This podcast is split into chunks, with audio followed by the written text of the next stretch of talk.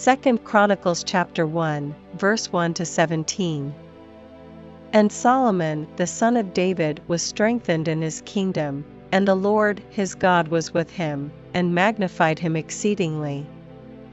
Then Solomon spake unto all Israel, to the captains of thousands and of hundreds, and to the judges, and to every governor in all Israel, the chief of the fathers. So Solomon, and all the congregation with him, went to the high place that was at Gibeon, for there was the tabernacle of the congregation of God, which Moses the servant of the Lord had made in the wilderness. But the ark of God had David brought up from Kirjath-jearim to the place which David had prepared for it, for he had pitched a tent for it at Jerusalem. Moreover, the brasen altar, that Bezaleel the son of Uri, the son of Hur, had made, he put before the tabernacle of the Lord, and Solomon and the congregation sought unto it.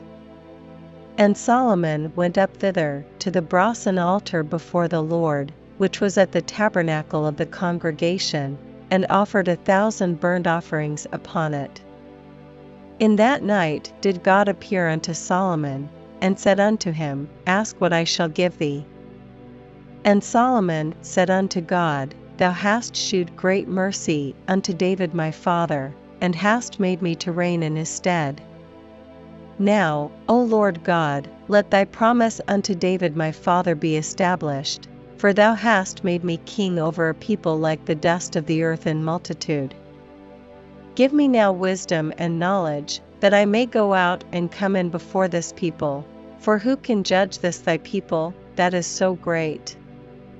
And God said to Solomon, Because this was in thine heart, and thou hast not asked riches, wealth, or honor, nor the life of thine enemies, neither yet hast asked long life, but hast asked wisdom and knowledge for thyself, that thou mayest judge my people, over whom I have made thee king.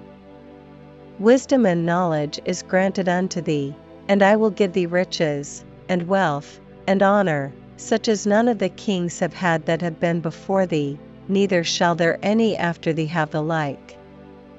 Then Solomon came from his journey to the high place that was at Gibeon to Jerusalem, from before the tabernacle of the congregation, and reigned over Israel.